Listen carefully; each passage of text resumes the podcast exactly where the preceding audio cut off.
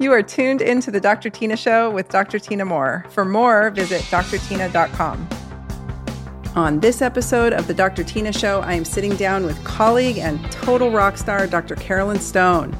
Dr. Stone is a naturopathic physician practicing in Arizona. She's a thyroid expert, and she's recently released her new book, Hashimoto's You Got This The Ultimate Beginner's Guide to Taking Charge of Your Thyroid.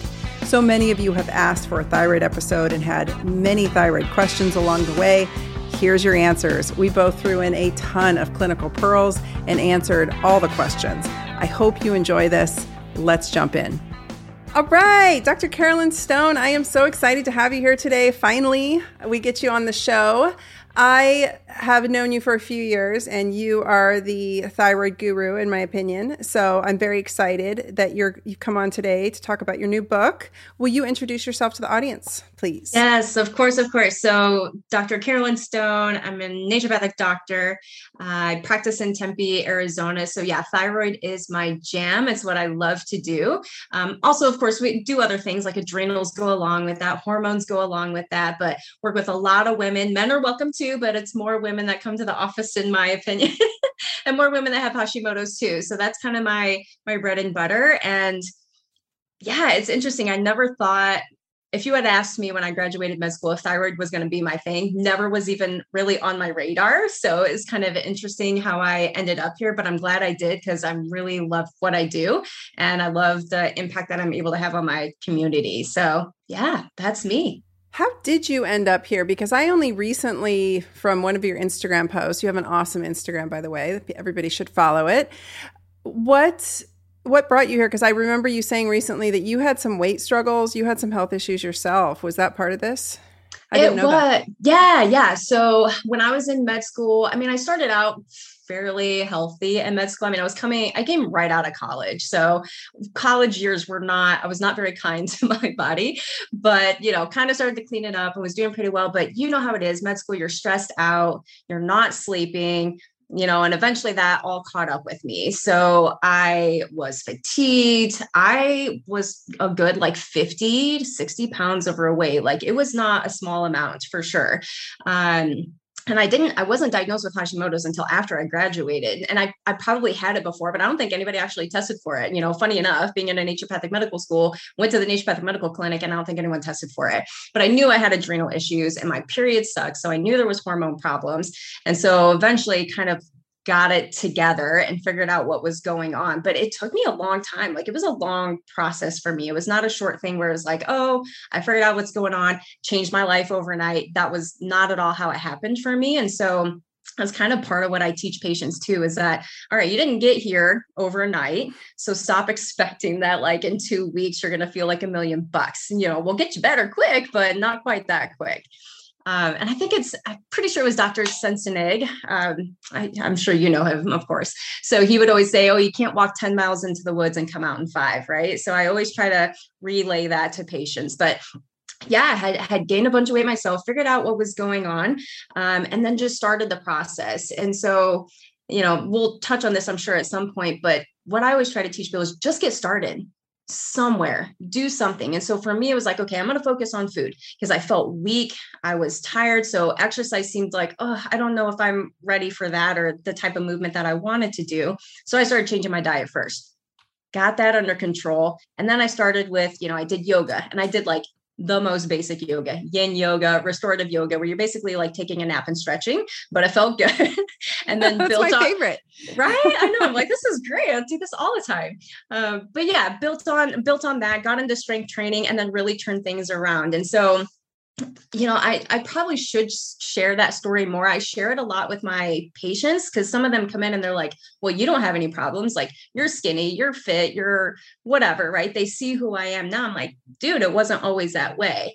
And you don't have to go through those things for sure to know what you're talking about or to be able to relay that to patients. But I think it's a helpful thing to say, like, hey, I've struggled too, been there, been broke, been eating, you know, beans and hot dogs to try and survive, like, because I was didn't have any money. So yeah, I went through all that. And because of what I went through, I feel like that gives me this connection with my patients because I I truly do understand their struggle because I've been there and I know exactly the things they're telling themselves that you know those narratives that we say oh i'm not good enough i can't do this i've been off track for so long i can never get back on type of thing and so i really feel like that helps me connect with my my patients a lot I had a similar situation happen, and I only share this because it was the exact opposite. I was skin and bones. I was wasting away to nothing. And they actually, I was in school, I was several years in, and I was doing the two programs, and my chiropractic and my naturopathic. And one of my friends came up to me in chiropractic college, and she's like, Do you have cancer? And I said no. And she's like, You've lost so much weight. And I'm like, I think I look awesome because, you know, 12 year old anorexic Tyna in my brain was still roaring at those in those days. And uh, I finally, I felt like crap. And I finally took it upon myself. Uh, it was actually Alex Vasquez. Do you know who Alex Vasquez is? The great Alex Vasquez. He, we were hanging out. If you guys, for the audience listening, you guys should check out Alex Vasquez. He's a genius uh, chiropractor, ND and DO. And anyway, he gave me some um, T3 straight T3. And it was a really high dose and I took it and I went home and I I mean I was so thin, Carolyn. And I took it and I started shaking like I had drank 10 cups of coffee. And I called him and I said, "Oh my god, my heart's beating really fast and I feel really jittery." And he goes, "Yeah, but how do you really feel?" And I said, "I feel awesome. I feel normal. Like something had lifted from me that I hadn't felt since I was, I mean, I hadn't felt that way since I was 14 years old when my thyroid issue started. So, uh, quickly, of course, I found some antibodies, but you know, those antibodies don't always show up and the labs don't always look weird. And the person sitting in front of you doesn't always look like a hypothyroid person because I didn't fit the bill. I still had my eyebrows. I actually had loose, loose stools and not constipation. I had the opposite of everything, right? And more of that Graves kind of picture at least for that time being. Those were the days when I still had some thyroid. so anyway, I get it and it is it's funny cuz we miss that. I think I think naturopathic doctors, I'll say this, I know we're going to get into it, but I think naturopathic doctors in general miss that stuff a lot. I don't know a lot of NDs who are really good with thyroid, to be totally honest with you. I've had many patients ask me, like, well, who should I go see when I closed up shop on my practice? Like, who should I go see? And I'm like, I honestly don't know because I don't know that many that treat it as aggressively as some of us do, you know? Yeah, which is crazy to me because we're the perfect people to treat it. I mean, not, like, especially, you know, majority of cases of hypothyroidism are Hashimoto's, and we are the people to treat it. We know nutrition, we know lifestyle, and that's much of what you have to do for it. So it's crazy to me that that you know we're not better at it as a whole. I think we're I think doctors in general and maybe this is a comment for another day but doctors in general shy away from prescribing thyroid hormone outside of, you know, T4 therapy and it, because in Oregon, I mean, MDs, medical doctors can lose their license for prescribing desiccated thyroid. They have lost their license for prescribing desiccated thyroid. Uh, we, did, you know, we're fine as NDs, even if we don't have labs to justify it, as long as we have clinical justification of symptomology and we follow up with labs to track, we're good. But it's it's a really dicey land. It's it's. Have you ever had a pharmacist come at you for prescribing to like an elderly patient or prescribing desiccated? I have. It's it's it's a trip. Anyway, so I mean just for I'm saying this for the audience listening, it's not so easy to find somebody who's good at it. And you're you're really good at it. So, okay, let's talk about your book. Tell me about your book cuz I'm very excited. All right, so my book, I mean really this needed to be written because it's like it's not all my thoughts uh, in the world about thyroid, but it's all the stuff that I feel like I tell patients over and over and over again. And it's nice to finally have everything in one place. Right. So now I can be like, all right, I need you to look at these chapters. This is what I need you to work on. So they have an idea of what they need to do. Because, you know, you only, even though naturopathic doctors generally spend more time in their visit with a patient than MDs do, you're still limited. There's only so much you can teach. So it's nice to be able to have something that I can send people home with. So this really, you know, it gives you the basics of okay, what is Hashimoto's, how's it diagnosed, all of that. But really what it's laying is the foundation. Because if we don't have a good foundation of health, all the other things you're going to do really don't matter. You know, all the supplements you're going to take, all the specialty treatments, all of those things, they're only going to work so well. Even medication, right? Thyroid medication is only going to work as well as that foundation. And so that's what my book really goes through is you know the sleep your your gut health uh, how you need to exercise adrenals and sex hormones had to put that in there because that's such a big part of what i see. I almost always see those three things together especially by the time people get to me because they're usually hot mess by the time they get to me. So that's really what my my book lays out. And the first chapter which i've kind of been talking about a little bit on instagram is just the mindset. That's such an important piece of it because if you can get your mind in the right space to make these changes, it just falls into place and it gets so easy. And it's like second nature. It's like brushing your teeth in the morning, where it's just part of your day. So that's really like such a, an important piece there. So, yeah. Yeah. So, mindset.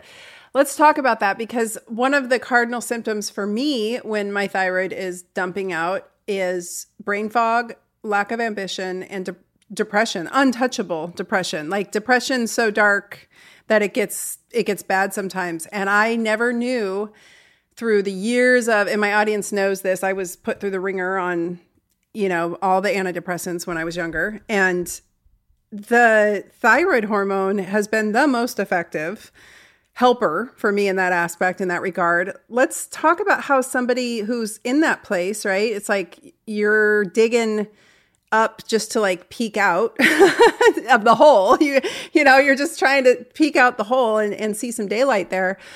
What what can people take home from this? Like what's the big what's the big take homes here? Because I think that people are like, well, I feel so shitty and I'm so depressed. And how is this ever going to clear up? You know, the clouds are never going to part kind of attitude. Yeah. And I remember being in that space where it's like, oh, like is this ever going to get better?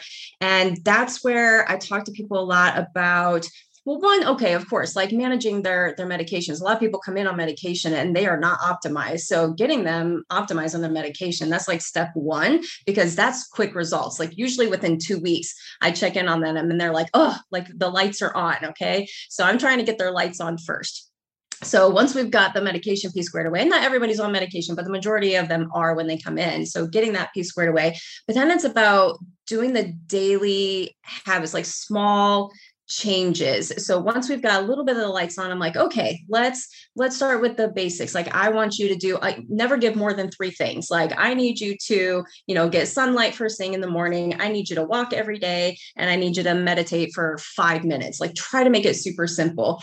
And even also get some resistance and kickback on some of that surprisingly. But you know that's where and, and I think we'll get to this too, but people tend to overcomplicate it where they want to do all the things at one time. And I'm like, yo, like just start with something simple, build a habit for, you know, 21 days, 30 days, whatever it is, build a habit. And then you're going to start to feel the fog lift. Right. But this is also oftentimes in the beginning, I find, you know, aside from optimizing their medication, is also figuring out what else we have going on. Do they do they need hormone replacement therapy? Do they need adrenal support? And that's going to also help turn the lights on so that they can have forward movement. And so i always talk to them about okay we might start you on a lot of stuff at first but the goal is just to kind of wake you up right? Get things moving in the right direction get you from point a to point b. But i don't expect you to have to be on those things forever for the most part right? There's certain cases where yeah it makes sense long term but really i'm just trying to kickstart things. So getting getting connected with somebody who knows how to jumpstart the system so to speak can be really helpful because otherwise it's hard to make those changes right? If you're trying to make the changes first and then treat everything and waiting on supplements and all those kinds of things it just in my opinion or at least in my experience it just doesn't seem to work as well. So i always tell them it's a lot of stuff at first as far as like what you might be taking supplement wise but the actions is the daily actions and those habits that we're trying to build that will be the long term solution that's so key. And I'm so happy to hear you say that because that's exactly what I did. Uh, most of my patients were pain, you know, in pain. They came in for pain. And so, and thyroid and pain are very intimately related, as you know. I couldn't get them over the hill without some hormone. Like I had to prescribe something. And my biggest argument with most holistic functional medicine and naturopathic doctors is, oh, we're going to support, and, and people online, they want to balance their hormones naturally, quote unquote. And I'm like, yo, sometimes you need some hormones, especially if you're over 40 and you're female. You probably need some thyroid hormone to some degree. That doesn't mean we need to crank you out and give you the thyroid of a 25 year old, but we definitely need to, as like you said, jumpstart them so that they actually have the energy to move because that thyroid deficiency is causing their metabolism to be so, so, so sluggish. And cellularly, things are not moving. Uh, metabolically, t- turnover is not happening. The pain persists. The fog, the brain fog, the like myxedema in the tissues, which makes everything hurt and swell, you know, and they just feel like they're moving through molasses, which I know all too well. Uh, I mean, one of my first symptoms is spinal pain, and my spine just locks on me like somebody glued it together, and then I can't do anything. And so then I'm flat on my back going, What the heck's wrong with me? And then two weeks later into it, I'm like, I'm so depressed. you know? And then a few days or weeks later, I'm like, oh, I just need to up my thyroid hormone. And mysteriously, migraines, I've seen this, I've seen thyroid and migraine, huge connection there. Uh, just that, that's a whole other combo. But my point is, is for anyone listening, argue for the hormones get something on board. But to Dr. Stone's warning, you will bonk in three months if you don't do all the other things. So, yes. let's talk about that. Yeah. Yeah. So, yeah, you have to do, yeah. So, you have to do all the other things. So, the, the nice thing about medication again jumpstart you get you in the right mind space in the right place where you can start to make those changes but you got to do all the rest of the work right you have to you have to make sure that you're sleeping such a huge thing and and for some people you know getting too much sleep is also problematic and i just did a post on this the other day where too little and too much sleep actually affects your thyroid function. So you got to find that sweet spot. So if they're in a hyperthyroid state, usually, which can happen, especially early Hashimoto's, I see a lot of hyperthyroid fluctuations. Um, they're not getting enough sleep. And then my hypothyroid people are like just dragging through the day. But medication can help with that. We get them good sleep. Stress, like managing their stress, that's big, big people's adrenal, especially now, right? After the last two years, people are just zonked out. They have zero energy. They are stressed to the max, watching too much news, right? Not not turning their phones off and just glued to things. So getting their stress in check. Movement is so huge. Movement is so huge, especially for my Hashis patients, because they're in a lot of pain oftentimes and they're they're tired. And so to them, movement just seems like an extra task but then once i get them moving they're like oh like now i have energy. Every time i go for that walk like i have this burst of energy. And then they it starts to click for them that all right this is how this is how i get things to change. Right? And then of course nutrition and you know getting good sun exposure all all of those things that's you know those are those foundational pieces that i talk about in my book because if you're not doing those things and those are you know, people a lot of times will talk about, oh, I'm doing this detox or I'm doing this program or I'm doing this thing. And I'm like, this is for the rest of your life. Like, this is not something that you're doing for a period of time. It might shift right? So, okay, now I'm strength training and doing all these things. You know, that's not going to be the same when I'm 80, but you're still doing some type of movement, right? You're still doing things that might just shift as you get older. So, getting people to get with that stuff and understand that it's not a quick fix, it's not a temporary thing, that this is literally a way of life that we adapt as we get older and things change or our environments change, but it's really what they have to do to survive and to feel good and be able to get off the floor when they're older. Right, right. And it's conveniently all the same things you have to do. I mean, they're all non negotiables, in my opinion, like completely non negotiable. They're all the same things we have to do for any condition, for any disruption in the force. You know, anytime somebody's unwell, these are the basics. And without the basics, the hormones won't hold. So, and I've done it. I have been the person who preached this, wrote a similar book, but it was, I mean, the chapters look almost identical, but it was about pain. It's yeah. the same oh, yeah, yeah. thing. It's the same idea. yeah, same, because same, everybody needs it. it's the same thing, right? And but while I was burning the candle at both ends, rising my star rising in my career, I was just having my thyroid get more and more destroyed because I was driving that cortisol train, you know, I was driving that stress train and I was not mitigating that very well at all. And so now I'm in a place where I have got to take much higher levels of thyroid hormone than I ever have. And that sucks. and this is where we are. You know, this is what it is. And that's okay. I joke that if the zombie apocalypse does hit, I'm going to be like killing squirrels and sucking their thyroid out so I can get my. oh, that's awesome. yeah. and I've, I've always asked when I meet people who have hunted a certain animal, I'm like, did you look at their thyroid? What was their thyroid like? Because I know I, look. I'm going to need it at some point. But anyway, these are critical factors for so many reasons, not just if you have Hashimoto's. And it's, again, it's non negotiable. These are, you know, basics. These are like the basic laws of living, in my opinion, to obtain optimal health, to survive Rona. My audience knows this. They've heard all of this. So I'm really glad to hear you say those same things. I'm hoping the audience is starting to hear the rhythm of the yeah no matter what mystery we're trying to unravel, it all comes down to sunlight and walking and strength training and sleeping and stress mitigation and proper nutrition and you know. Yep.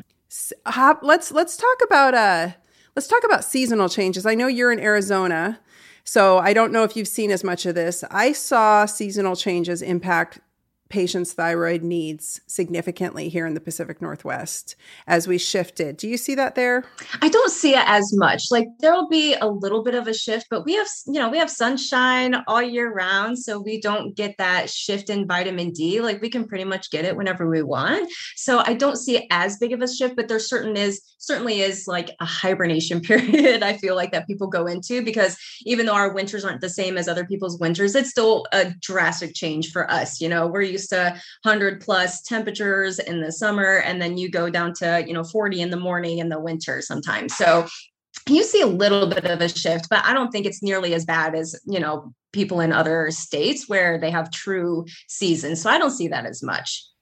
You know what i will say about arizona? When my so I get a seasonal shift, and I often know the season's shifting before my body knows it before I actually realize it in my brain because I will have these moments. I don't know, maybe two. It's definitely always when summer turns into fall and then when fall turns into winter, I'll go through a few days where I am bone cold and I cannot rewarm. Like I cannot rewarm to save my life. And it's miserable. And it will often precede the seasonal shift and or come along with some kind of sickness. It'll harmonize with, it'll sync up with my period a bit. So, you know, all these things make sense to us. Uh, but I will get bone cold and I cannot, I mean, it's so painful that if I didn't have a sauna, I would, let's just put it this way I have made my husband strip down to nothing and crawl in bed with me just to re warm me because I'm so cold, I'm crying. Like it's so horrific. And I experience that more often in Arizona than I do in Oregon because your your nights are so freaking cold there. Like in the wintertime, the nights are like boom, desert cold. And all of a sudden I'm just sitting there like I could have a I could be all bundled up, but I'm still like, holy smokes, my bones are cold. yeah. But you know i will say you know i do see it in some of my patients for sure for sure. And I, in, even with myself like yeah i hate being cold. I'm the same as you. I try to explain it to people. I'm like it's literally painful. It's not like it's just uncomfortable. It's like I, yeah, I can't stand it. I can't stand to be cold. That's why I'm in Arizona. But there is that, there is a little bit of a shift, especially during, and it doesn't last for too long. I think that's why I don't see as much of it because mm. it's only like a pretty short period of time where we get like, oh, where it's 80 during the day and 40 at night. Like that only happens for such a short period that I think we just get through it quickly. So I don't see as much of an issue. But I also find as people get healthier, and their thyroid's better regulated, they're not as sensitive to those temperature changes. Yeah because I used to be like, especially when I was heavier, oh mm-hmm. man, I couldn't stand it. Any any little shift. And I was always like wrapped up. I'm like, you know, you would think with all this fat tissue, I'd be a little bit warmer, but I was not.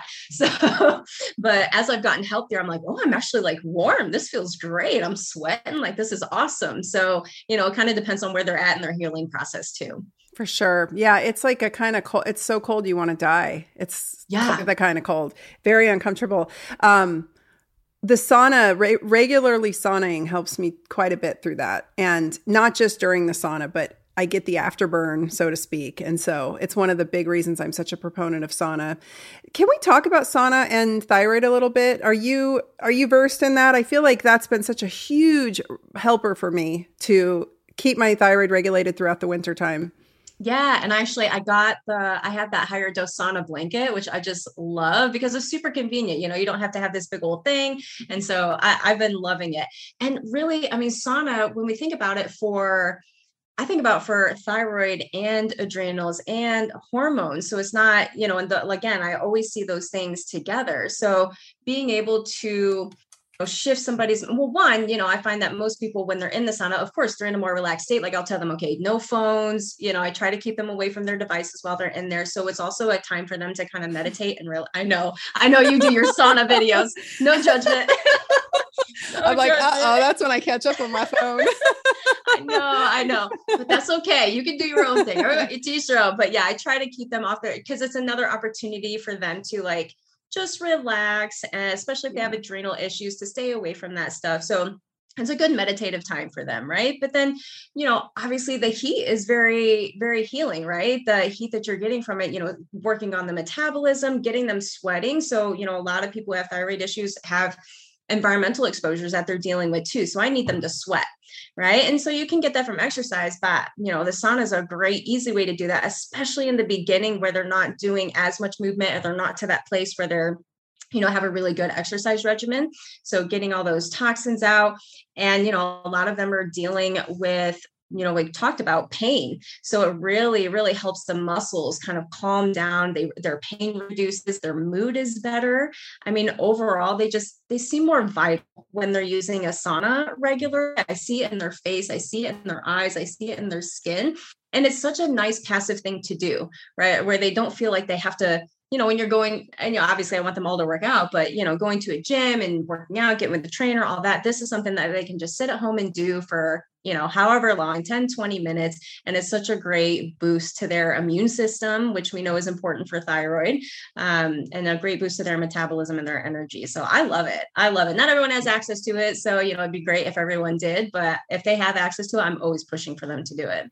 Yeah, I'm a big fan. My quick fix to get out of a hypothyroid funk when I'm in the low thyroid state is to go cook the crap out of myself. Like that is 100% my fix every time. I just cook myself until my lights come back on. I, I up my thyroid hormone, which I don't suggest people do unless they talk to their physician, but get with someone who's cool with that because sometimes people need a little extra and sometimes they need a little less and you got to find a doc who's going to be cool working with you on that and be okay, not freak out. Um, and and two go cook the crap out of yourself whether it's through exercise and extreme sweating or sauna and sweating or a hot bath and sweating or going out in an arizona summer and sweating but like getting hot is such a wonderful uh, reprieve from that low thyroid, like myxedema. And for the audience listening, can you describe myxedema? Because I keep referring to it. And oh people- yeah, of course, yeah. Because people, I mean, I don't know if I've even really talked about it a lot on my page. We just don't talk about a lot, you know. So, like you described, it's like you know, it's it's kind of a general condition associated with hypothyroidism. You know, where you've got the mental dullness, the sensitivity to cold, but you get like this. It's almost like a a waxy, puffy type, like you can feel it in the tissues. Like mm-hmm. when somebody comes in, like I know as soon as I get my hands on them and it's just like spongy, right? It's just this feeling that you get, and you can see it in their tongue. You can see it like in their nose, even. Like if you take befores and after of people, you can just see it in their nose. So and of course, myxedema can get really bad to the point of like myxedema coma, but like rarely am I seeing anything like that. Rarely does it get to that point. But yeah, it's just like this sluggish, spongy state.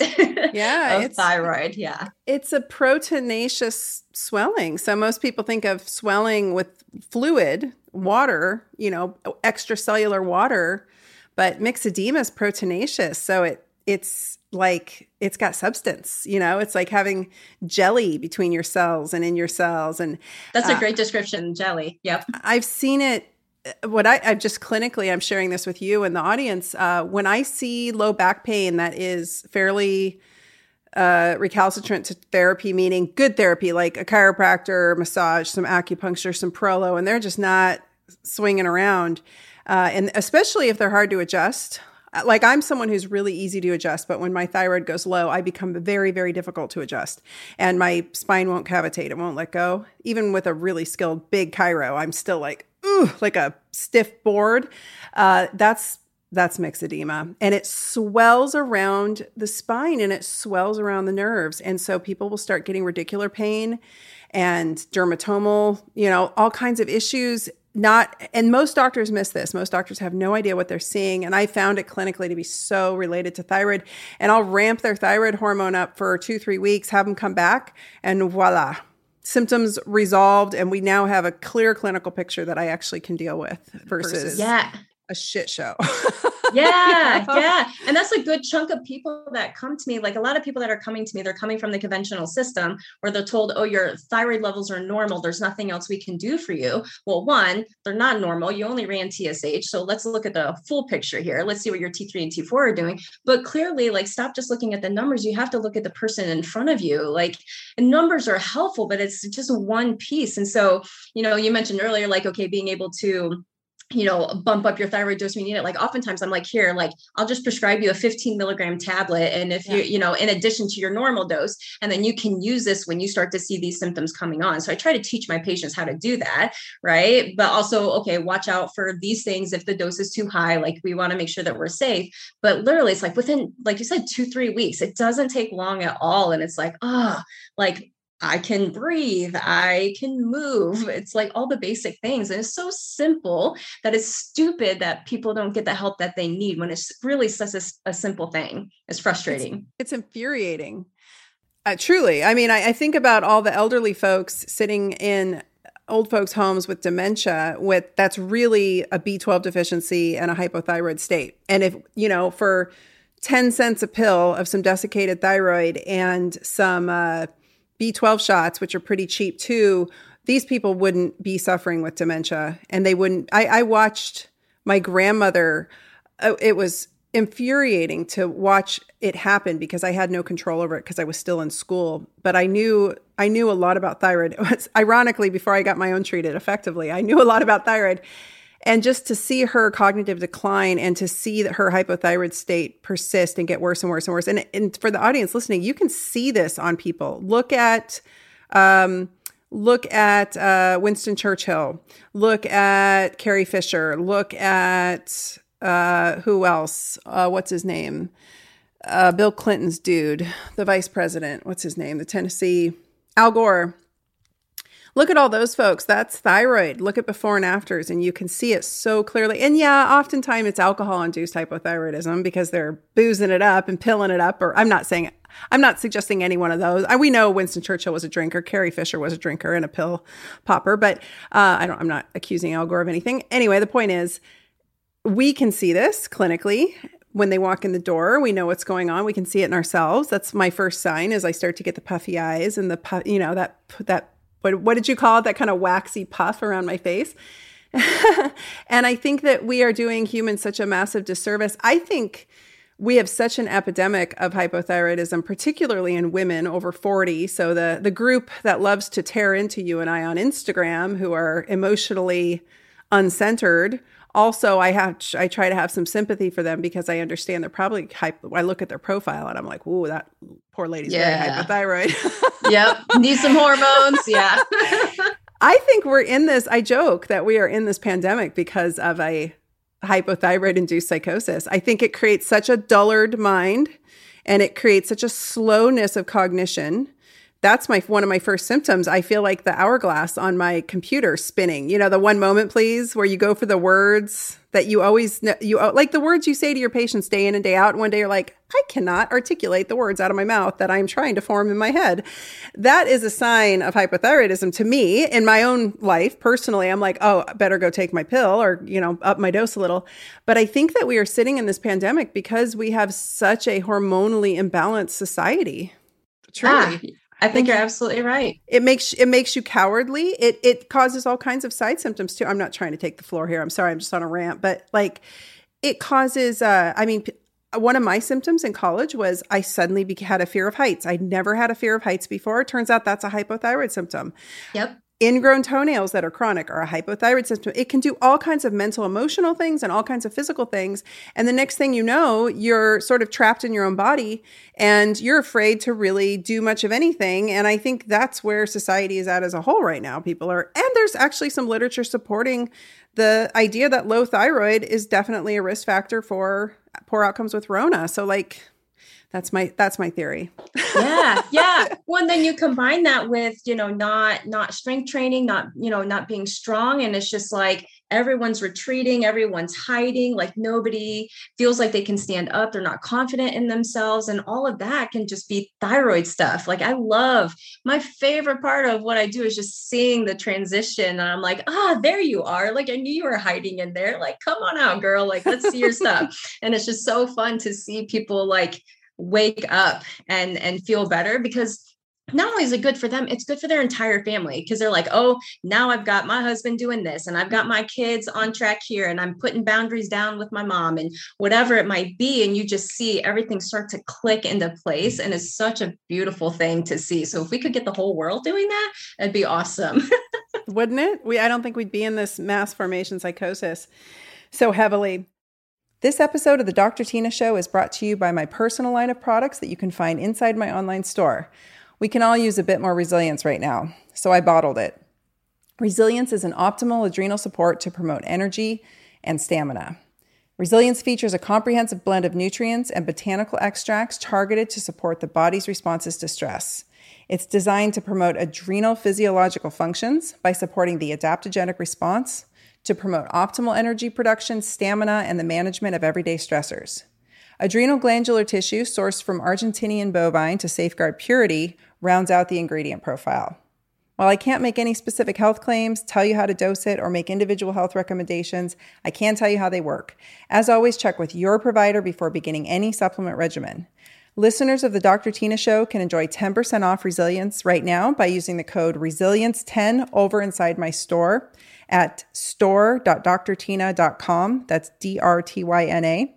Again, head to store.drtyna.com and use code resilience10 for 10% off. So uh, let's talk about exercise. I know with uh, thyroid, exercise is tricky. What do your what's your book say?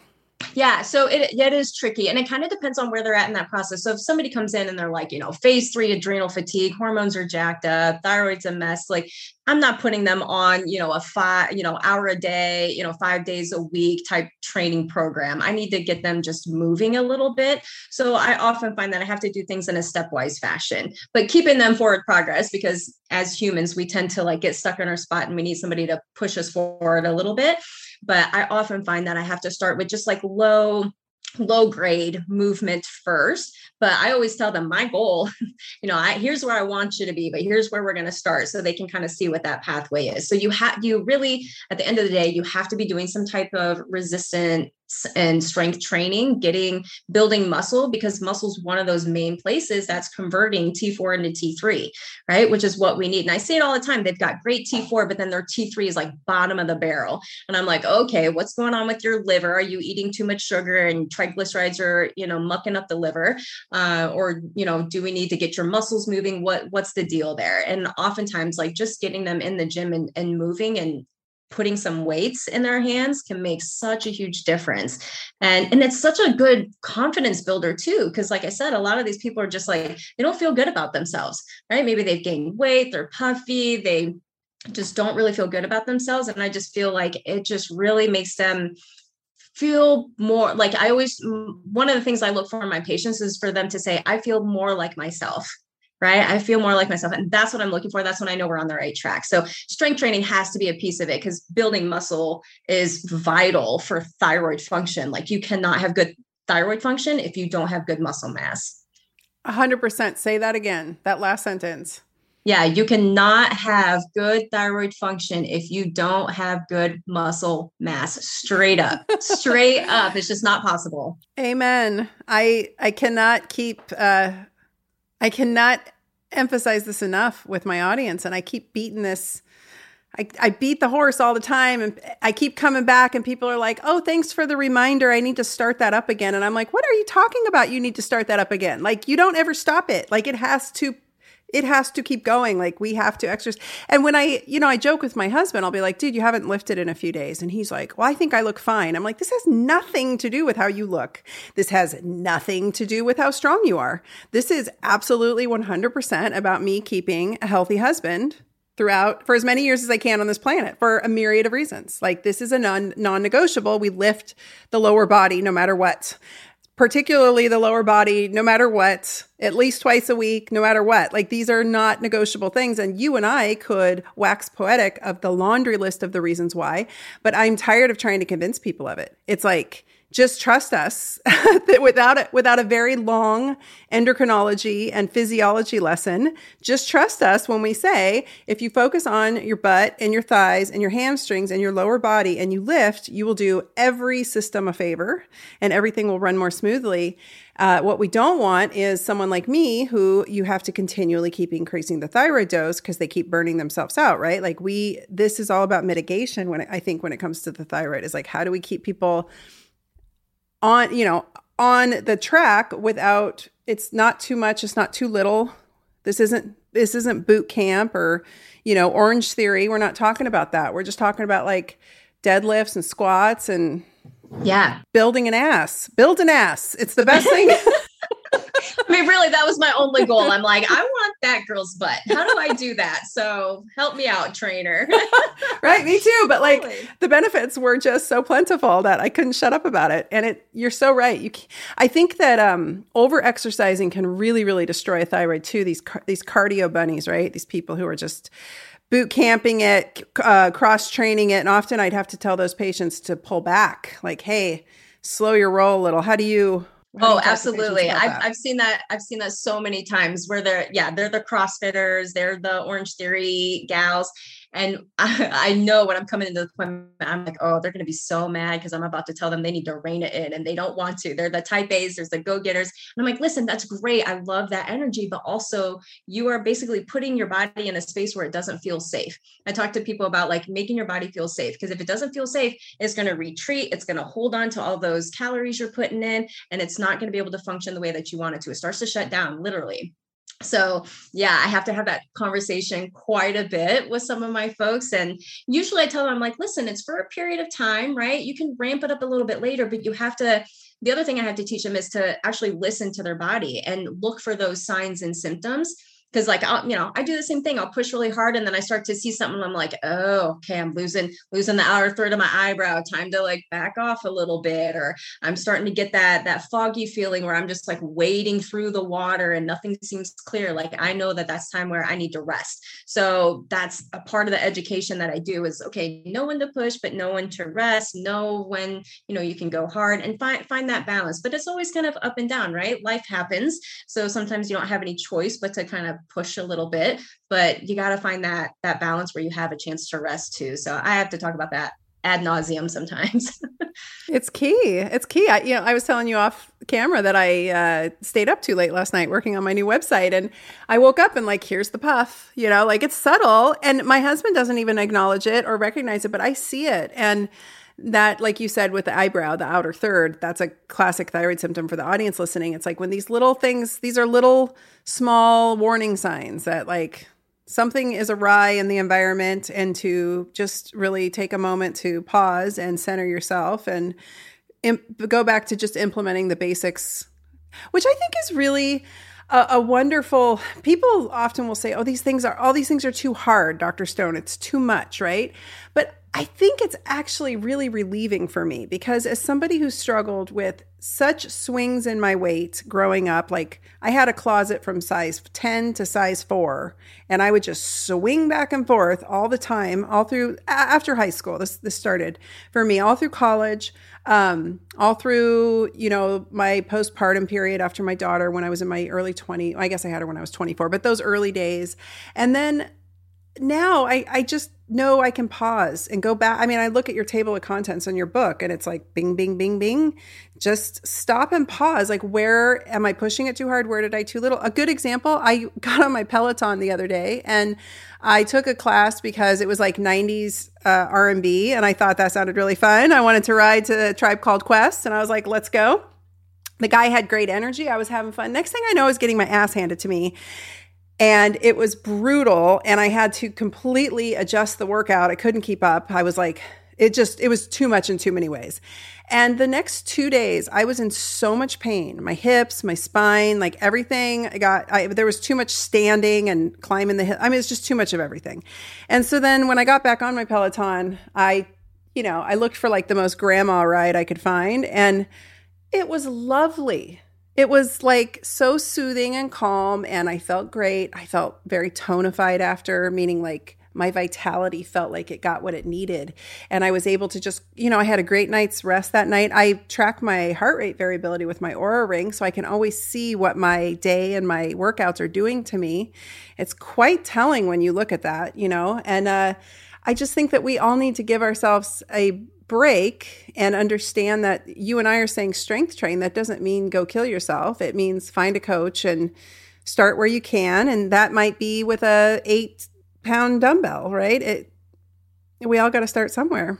Yeah, or even just resistance bands. I'll tell people, I'm like, you're sitting on the couch watching TV anyways, grab your resistance bands. I'll give you like five different things you can do. Watch your your shows, your soaps, whatever you're into, and do a few things, right? It doesn't have to be yeah, it doesn't have to be some big thing. It doesn't have to be an hour of just like, you know, really killing yourself in the gym because that's that's not good for you either. It's it's always about balance. Always about balance because I do that too. I'll get I don't know, I'll just be in a mood and I get in the gym and I like really go hard. And of course, my trainer's there. So I let him push me and he calls me the Energizer Bunny. Like he knows, like, I won't stop. Like whatever he tells me to do, I'm going to do it. Right. But then sometimes I'm like, oh, I did not have enough protein that day or I didn't sleep well the night before.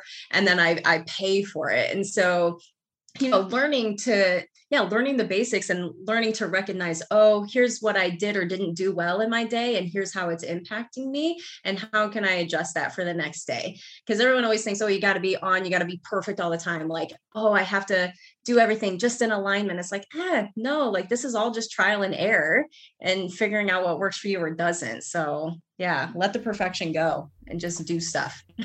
And and don't compare yourself to a younger version of yourself. Don't compare yourself to, I mean, even me pre pandemic and me now are two different beasts. I, I, feel, I mean, I feel like I was joking. I feel like a, you know, those war, like the Viking warriors come back from war after being out to sea and conquering, and they come back and they're all worn, torn, and like wrinkled. I, I feel that so much now after just the last two and a half years of all this. And I have to look back at even those workouts and think, I was like, God, I was lifting crazy weights. I was super lean. I was cut. And now I'm not feeling that way as much. But you know what? It's okay. Uh, for me, my goals are to sleep soundly without pain waking me up. It's to not hurt myself worse. And it's to continue to have a healthy libido and to be to be able to have sex without pain because I have such a low back hip funny thing that like just decides to shift itself around all the time. Um, and it's, you know, it's like my exercise is there to serve me and my hormones and my vitality and my health, not to have me compare myself to who I used to be and definitely not compare myself to others. I'm not trying to outlift you. You have we have a different age groupage.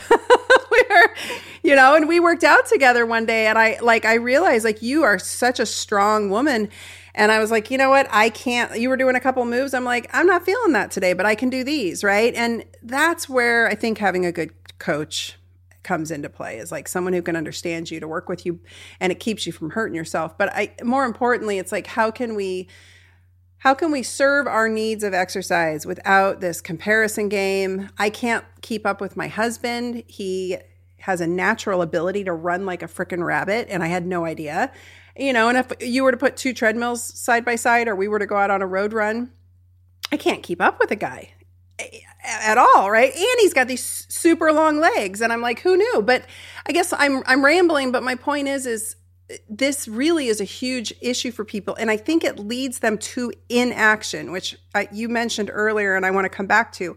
It's this whole like, well, I can't do what I used to do, or I can't do this because I have pain. Like, I can't uh, deadlift with a barbell anymore. I cannot do it. It destroys my hips. It was years of me like battling my ego around that until the point where I was like, it's just not worth it. What can I deadlift, right? Like, what can I deadlift without pain? I'm going to do that. I'm going to figure that piece out. And that took, I mean, God, that was like a, I think we were going on like five years here of me battling this in my head. Instead of being depressed and mopey and just not deadlifting, what can I do? And this plays into lots of things. Uh, I'm not great on super uneven surfaces because of the way my pelvis is, but I can walk awesome on certain trails. So, where can I go hike? These are the things I want people thinking about. And this, obviously, I am sure you have more to say about this, but like, how do we overcome that inaction of doing diddly squat and move towards health? Yeah, so much of it is just not overthinking it, like realizing what your limitations are and not overthinking it so much. Like, so I used to be a runner. I loved running. Like, I would just pick up and I would go run five miles, no problem. Like, it was no big deal. I cannot do that anymore. I have old soccer injuries in my knees, and I probably need some prolotherapy, but I haven't done it yet. Whatever. So I know that I'm not running on a treadmill. It's just not happening. So fine, I do the rowing machine. That works just as well. And I still get, you know, my heart rate up and it's great. So you know, I mentioned like people get so caught up in you know there's always this this interesting approach to like i think about you know new year's resolutions like oh i have to start on this day and i have to start on this monday and here's my plan and they try to plan everything out to like the point of insanity and i'm like just pick one thing pick one thing and do that consistently for a period of time. So you know people just really overlook it or um, overthink it and then they overlook the importance of small things and i think the other thing too that i see folks do is their goals is looking at what their goals are. So, like a lot of times with exercise, people are like, oh, I want to, well, look like another person, or I want to be this certain weight. And I'm like, okay, not no weight goals. I don't want to hear about your weight goals. I want to hear about what you want to do. What do you want your life to look like? What do you want to be able to do? Right? And that's when people start talking about well i want to be able to get on the floor and play with my kid and be able to get back up. I want to be able to you know take my dog for a walk three times a day and not be in pain right? So i try to have them come up with goals that are non weight related because then that gives them a different a different perspective on what their exercise is actually for right? It's not just for vanity. The that piece is great right? Having a, a good butt is great but what are what are we really doing this for? So sometimes just reframing it reframing what the goal is for them is enough to kind of push them in the the right direction. But i always tell folks i'm like stop planning it and just start doing it because yeah. you're just thinking about it too much you know? And we can talk ourselves in and out of so many different things and you get those voices in your head like you mentioned like oh i'm not good enough or I don't deserve this. Like I get that with a lot of women. Like I don't deserve to have time to myself. I need to dedicate my life to my kids and my husband. I'm like, whoa, whoa, whoa. Like none of those things are happening unless you are here. And so I need you to stay alive and I need you to stay healthy if you want to take care of all these people. So that whole idea of like you can't give from, you know, an empty source. Like you have to fill yourself up. And trying to teach mamas that is probably one of the hardest things I do because they just don't know how to put themselves first so much of the time. Oh, it's so true. And especially new moms, you know, they're the ones hit hardest by hypothyroidism often out of nowhere.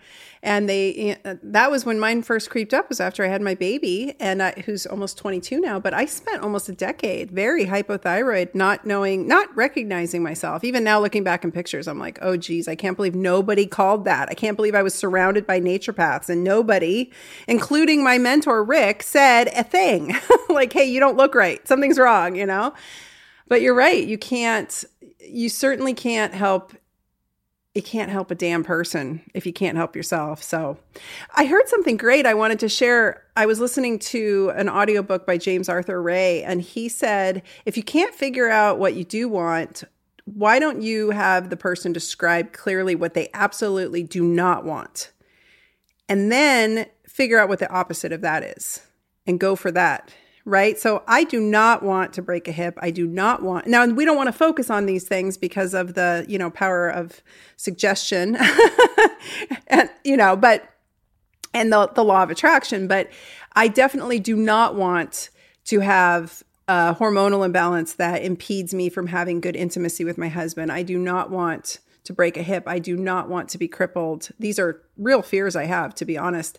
And then I have to rephrase. So what do I what do I want? Is the opposite of that. And then what actions do I need to take to ensure that we do the opposite of that right? Yeah, I love that approach. That's great. Yeah, I thought that was really helpful. I heard that the other day and I was like, I really like that for people who are stuck in that inactive. Because, and the reason we're talking about this, you guys, is because being hypothyroid really, really doubles down your psyche on this inactive state. It's eh, very weird and I it's hard to describe, but for those of you listening who are like, oh my God, they're talking about me. I just like we're trying to get you to understand that that is the issue and taking action, i.e., reading your book, uh, working with somebody who spending the money i, I want to i really want to emphasize this too you're not going to find this kind of care with your conventional doctor i do not care how awesome they are or if they went to a functional medicine conference once you are not going to find this care with your conventional doctor. You're going to have to find someone who actually knows what the heck they're doing. And like I said early on, most functional medicine doctors and NDs still do not have the thyroid piece dialed. So finding someone who really knows what they're doing, like Dr. Stone, who actually has dedicated her career to this, it makes more sense and you're going to have to pay probably out of pocket. These are generally not things you're going to find covered by insurance. And so that's a big piece I hear people struggle with. At least you probably see this on Instagram too. Well, can you refer me to someone who takes my insurance? No. I can't remember the last time I used my insurance to be honest. me either. I, me either. And it's not because I, I I've always been this way even when I did not have abundance in finances.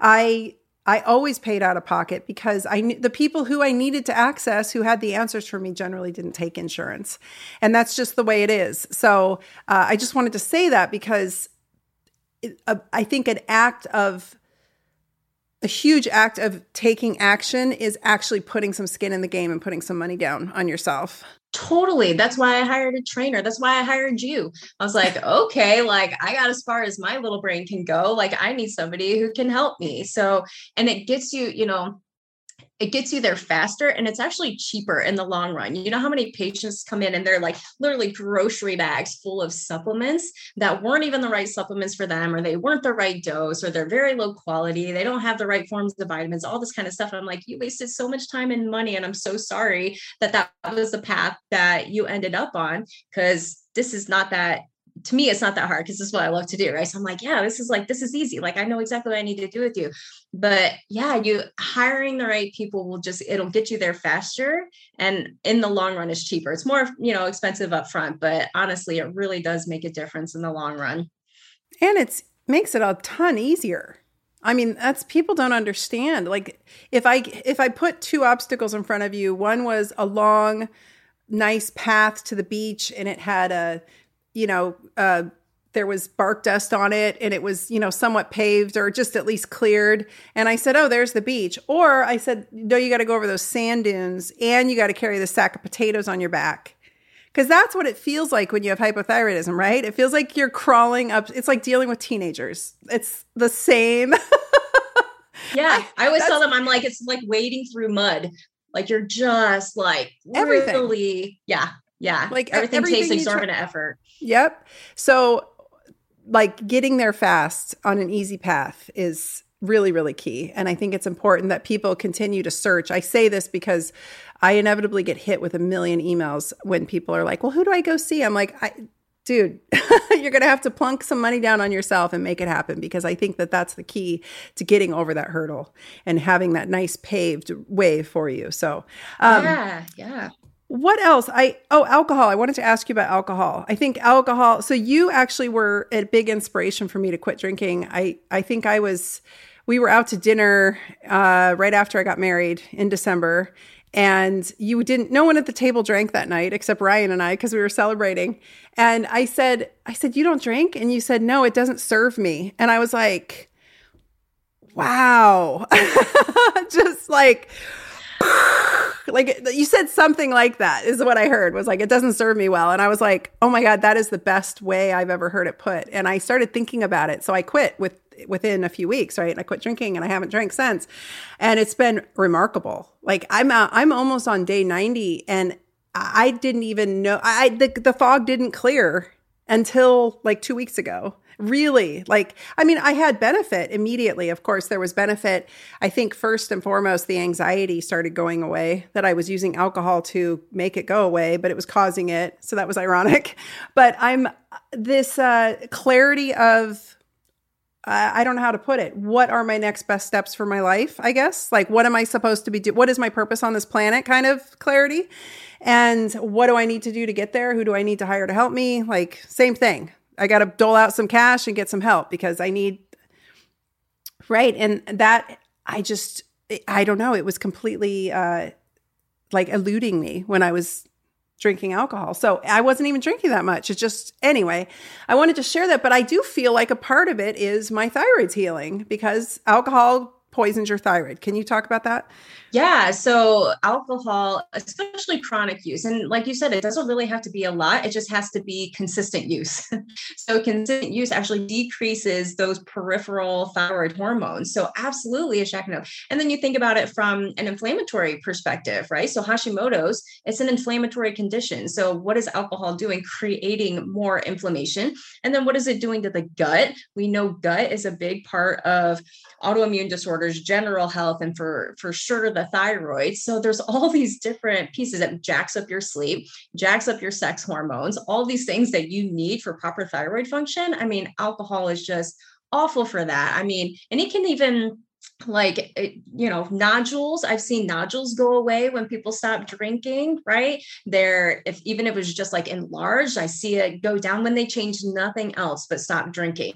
But getting people there is a whole nother ball game you know? Yeah women in their 40s who like their wine and they like to be out with their friends and i'm like get a mocktail. Like you can still partake with you know in the fun without actually having the alcohol but there's so many negative effects of alcohol. And I always just ask them, you know, next time you have alcohol, tell me how you feel the next day.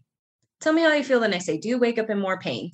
Do you wake up puffy? Did you even sleep well? Right? How do you actually feel? Because I know when I have alcohol, I mean, it's like good three days before I really feel back to normal. And it, it, takes a while. And the older I get, the the worse that is. And so, you know, it's not like I never have alcohol, but it's just not every time I do, I'm like, why did I do that? Like that didn't feel good.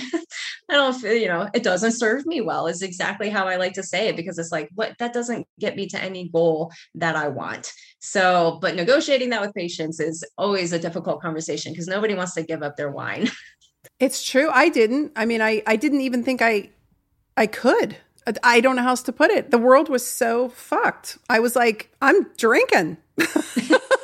yeah, screw this. I'm going out with wine. not not that I couldn't stop, not like in an alcoholic standpoint, but like I I can't deal with what is happening in the world and be sober, right? Like that was kind of my thinking. And it wasn't that I like to get drunk. It was just I like you're right, the consistency. I was consistently poisoning my thyroid.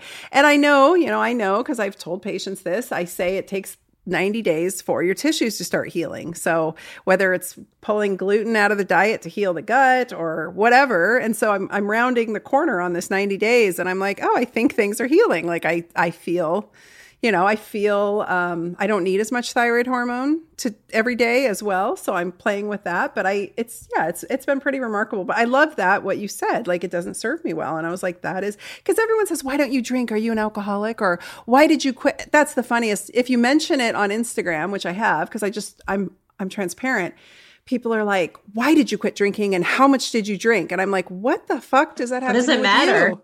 Like, what does that have to do with you, lady? Like, what? Did you have a problem? Tell me about it. they they no, but I think they want to justify their drinking by figuring out what I was doing. Like it do you know what I'm saying? It was like when I closed my practice and a whole bunch of colleagues that I never talked to called me and they were like, What are you going to do instead? What are you doing for money? Because they secretly wanted to also.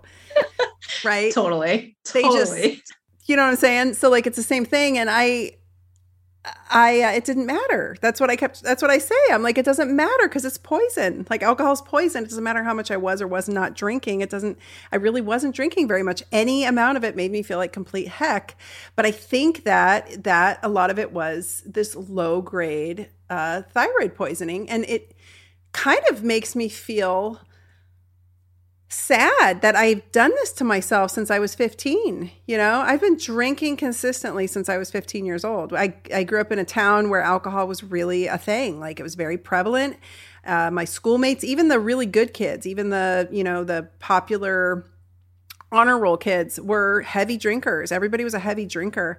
And then, you know, Portland is like it's it's so rainy and beer is a huge thing here and then the wine out i mean alcohol is just it's a depressing place. Oh yeah. I mean i grew up in the midwest. We see that you know. too. Yeah yeah it's huge in the midwest. And you know in my college years i definitely drank too much. And i, I think we had talked about this at dinner or something where when i went to med school i was like that's it. Like I am like straight and narrow. I'm not, you know, a lot of my classmates were going to parties and doing this stuff. I was like, nope, not participating. I'm not doing it. I'm focusing on this thing. And so it's just, I have a, to me, it's easy when I decide I'm not going to do something, I just don't do it. Like there's no question. It's not hard for me. I'm just like, nope, not doing that thing now. And so that kind of carried me through. And I really, I mean, I don't think I had a single drink for like maybe two or three years. It just didn't, it didn't interest me. And I, I was on a different track at that point. So, but I, I had my moments for sure in college. I was a drinker and, you know, felt like crap too. I was skinny. I was skinny as all get out when I was in college, but I did, I was not healthy at all. It was terrible. Yeah. It's a crummy place to be. And when you get in the cycle, you can't see the out. And the reason I'm sharing this is because most people say, "Oh, I'm going to go dry for a month. I'm going to do dry January or sober October." But I'm here to tell you, give anything you do 90 days because I've had some breakthroughs in the past 2 weeks that I didn't even think were possible. Just in my own, own mental state in manifesting the life I want, in my goals, in, you know, what my next best moves are stuff I've been trying to get clarity on, praying, meditating about, could not freaking get clarity. And all of a sudden I'm like, oh, ding, there it is, you know? So these 90 day marks are, it's important too, because it takes about 90 days for any metabolism to shift. And so this is why with patients, I never even, you know, with thyroid, I'll run labs to check regularly, but that's because I'm honestly covering my own ass. I am far more interested in their symptom picture. And like I said, I was dealing with pain. So if their pain shifted and improved, I knew I was on the right track. That's that's what dictated the dosing. Um, I ran labs to make sure that we were all clear and good, or that I was clear and good, to be honest. And but within 90 days is when we really start to see all the lab work shift for the better right? Yeah and, that's why i tell people it's like okay you're going to feel better probably after a month or a couple months but it's that three month mark that's that's when you're really going to start to take off. So that that's the same conversation i have. Yeah well i'm taking off good good. I love it. Fly high girl. Let me ask you real quick before i let you go because i know i don't want to take up too much of your time. Um, metabolism and thyroid like metabolic dysfunction insulin resistance and thyroid. Can you talk on that really quick? Because that's you know that's my jam. Huge. There's there's so so insulin has a huge impact on thyroid function. We know this. There, there's tons of research around it. And and a lot of my folks that come in you know it's kind of like oh is it the chicken or the egg? Was it the thyroid issue first and or was it this blood sugar issue? Almost all of my thyroid patients have blood sugar issues. Even if it's like they're like oh but my my blood sugar was normal i'm like yeah but look at that insulin. You have an insulin of like 23 like this is not this is not kosher. I cannot have that happen and we know again it goes back to inflammation as well like sugar is inflammation and we know that that also if you have insulin problems that it's affecting liver function liver is one of those places where we're converting t4 into t3 so if you're bogging down your liver with a bunch of sugar, that's not going to be helpful either. And then you talk about the gut, right? We know that that's going to cause dysbiosis, and gut issues are huge with people who have thyroid disorders, like all different types of infections, H. pylori, You know, Epstein Barr virus, Candida. I mean, all sorts of stuff. And sugar is just a driver for that. So you have to get every single one of these patients i'm running an insulin on and it drives me bonkers that they're you know they'll come in and they're like oh i had labs done. And i'm like yeah they did like a cbc a cmp and a lipid panel. This is telling me nothing. Like i need i need more detailed information. But blood sugar issues blood sugar dysregulation is a huge issue with thyroid. So I'm always watching out for that. And because it controls your metabolism, it controls the way that the thyroid functions, it controls thyroid hormone production, all of that. So got to get that under control. Right. So you got to do both. You got to Yeah. Yeah, yeah, yeah. And conveniently, the things you do to heal your thyroid are the same things we do to get our metabolism in check. Magical, isn't it? It's almost awesome. like it all works together. That's why I tell people, I'm like, okay, this is what we're treating, but like literally, it's all the same stuff. Like, it still needs you to do the baseline stuff, the foundational stuff, because the end goal it, it, all works towards the end goal. So absolutely. Yeah. I, I love it. I love it. A quick thought when uh, you see influencers on the gram and they say, I cured my Hashimoto's and I can cure yours too. Shut up.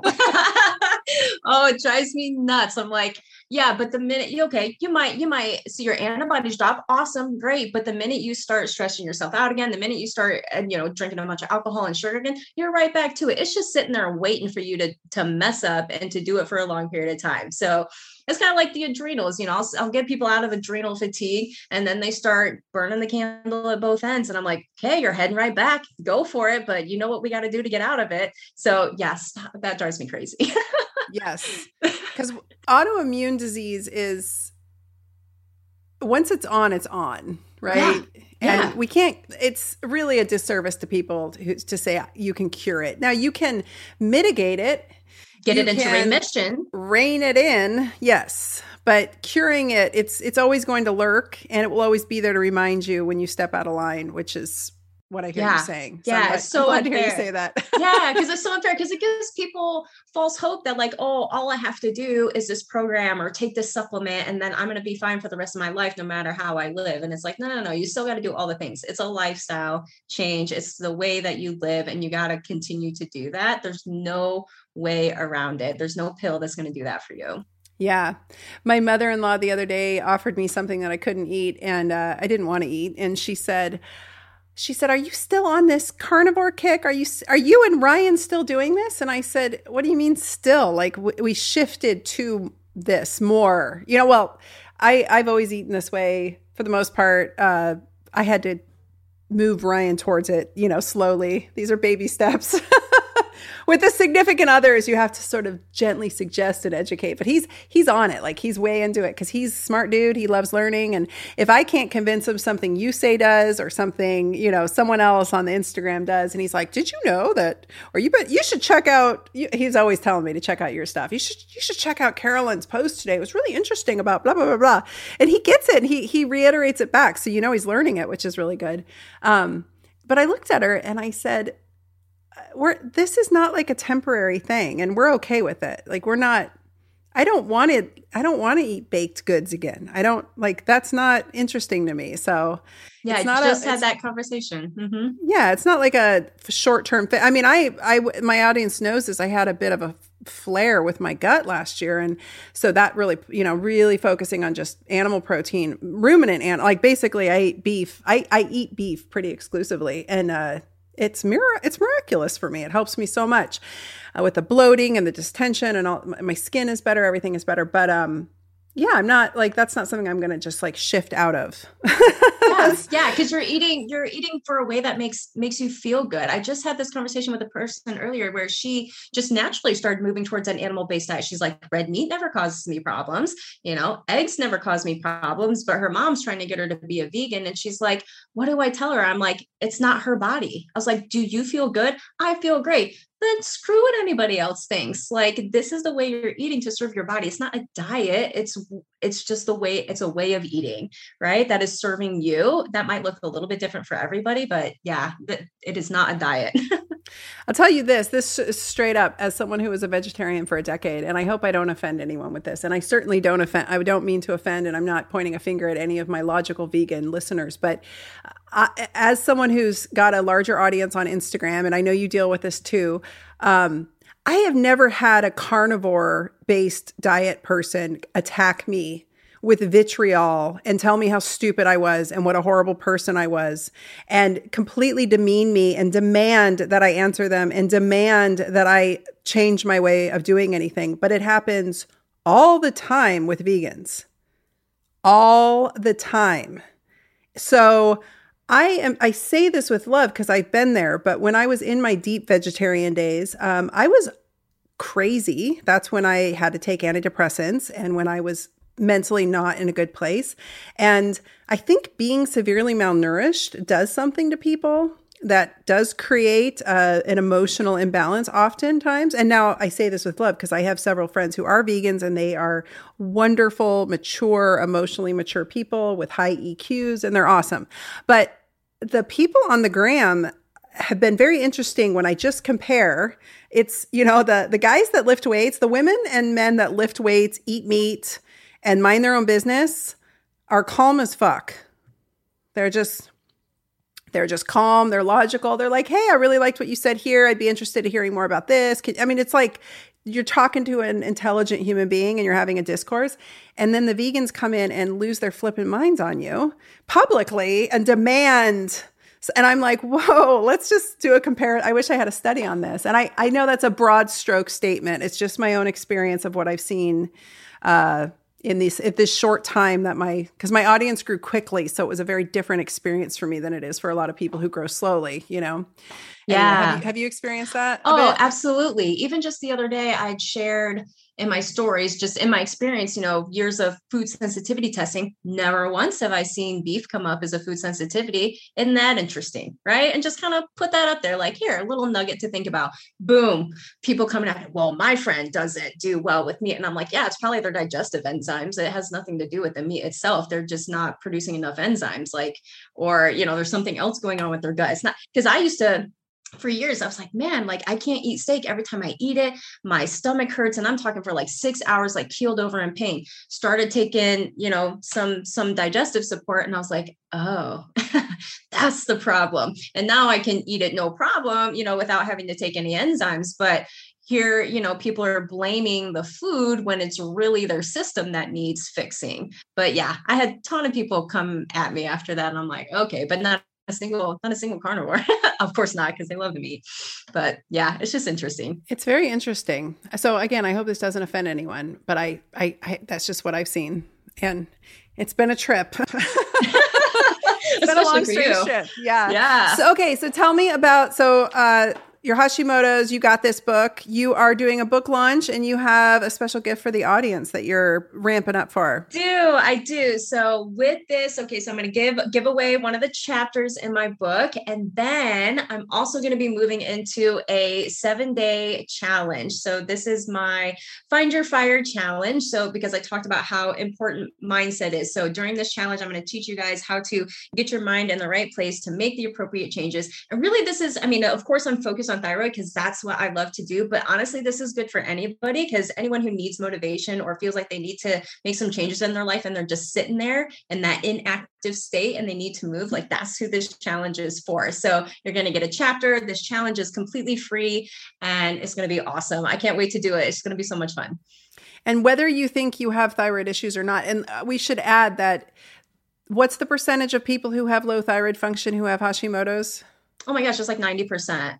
Yeah. So even if you've not been diagnosed, if you, especially if you're a woman over 40, I highly suggest you take uh, advantage of this opportunity because most people don't even realize, like you and I both said, we had no idea, nor did anyone around us who's spe- uh, sp- supposedly trained in seeing it. Darn it. yeah. So just getting started, I think, is so key. I hope we really double down on that throughout this episode because the first steps are the most critical. So awesome. So I'll put the link in the show notes for people. They can just share their email with you and they'll get that information. Yep, absolutely. Yeah. Okay, cool. I'm excited. All right. Any uh and they should follow you on Instagram for sure. I'm just going to plug it for you. It's Dr. Stone AZ, isn't it? Isn't that Yes, you got it. Dr. Stone AZ. That's me. I love your Instagram. Where else? Any anywhere else you want to send people? Honestly, those are the two biggest places you're going to find me. All my stuff's on there. So follow me on Instagram. I'll be talking about the challenge on there. There'll be links for everything on there. So yeah, that that's my place. Awesome. Okay. Well, we will be sure to get that out to everybody. It has been such a pleasure talking with you today, my dear. I love you, and you are such a good friend and such a good doctor. And it's been, uh, for the audience who doesn't know, she coaches with me in business. And so it's been so awesome watching you put your light out in the world and shine it out because it was, uh, you were a quiet one in the beginning. yeah, I, I, like to be behind the scenes, and you've forced me out into the world. So now I have to do it. But thank you for that. I, I wouldn't be where I'm at if it wasn't for you. And coaching with you has been hands down one of the best decisions I've ever made. So thank you because I, I wouldn't be where I'm at if it wasn't for you. Oh, you're going to make me cry It's been so fun to watch you light your fire. I love it. Okay. All right. Well, I love you, lady. I hope you'll come back soon. I'm going to uh, help everybody get a, a hold of your book and everybody go sign up for her challenge right now. Thank you for coming on. Yeah. Thank you. Love you. Bye. Thanks for listening to the Dr. Tyna Show. Please be sure to follow me on Instagram at Dr. Tyna, that's D R T Y N A, and Dr. Tyna 2.0, as well as visit my website at drtyna.com. This is a Resonant Media production produced by Drake Peterson and mixed by Chris McCone. The theme song is by John the Guilt. As always, you can email the show at podcast at drtyna.com. And if you like this episode, please rate, review, and subscribe on your favorite podcast app. See you next week. This podcast is for general informational purposes only. It does not constitute the practices of medicine, nursing, or other professional healthcare services, including the giving of medical advice. I am a doctor, but I am not your doctor. No doctor patient relationship is formed. The use of this information and the materials linked to this podcast is at the user's own risk. The content on this podcast is intended not to be a substitute for professional medical advice, diagnosis, or treatment. Users should not disregard or delay in obtaining medical advice from any medical condition they have, and they should seek the assistance of their healthcare professionals for any such conditions.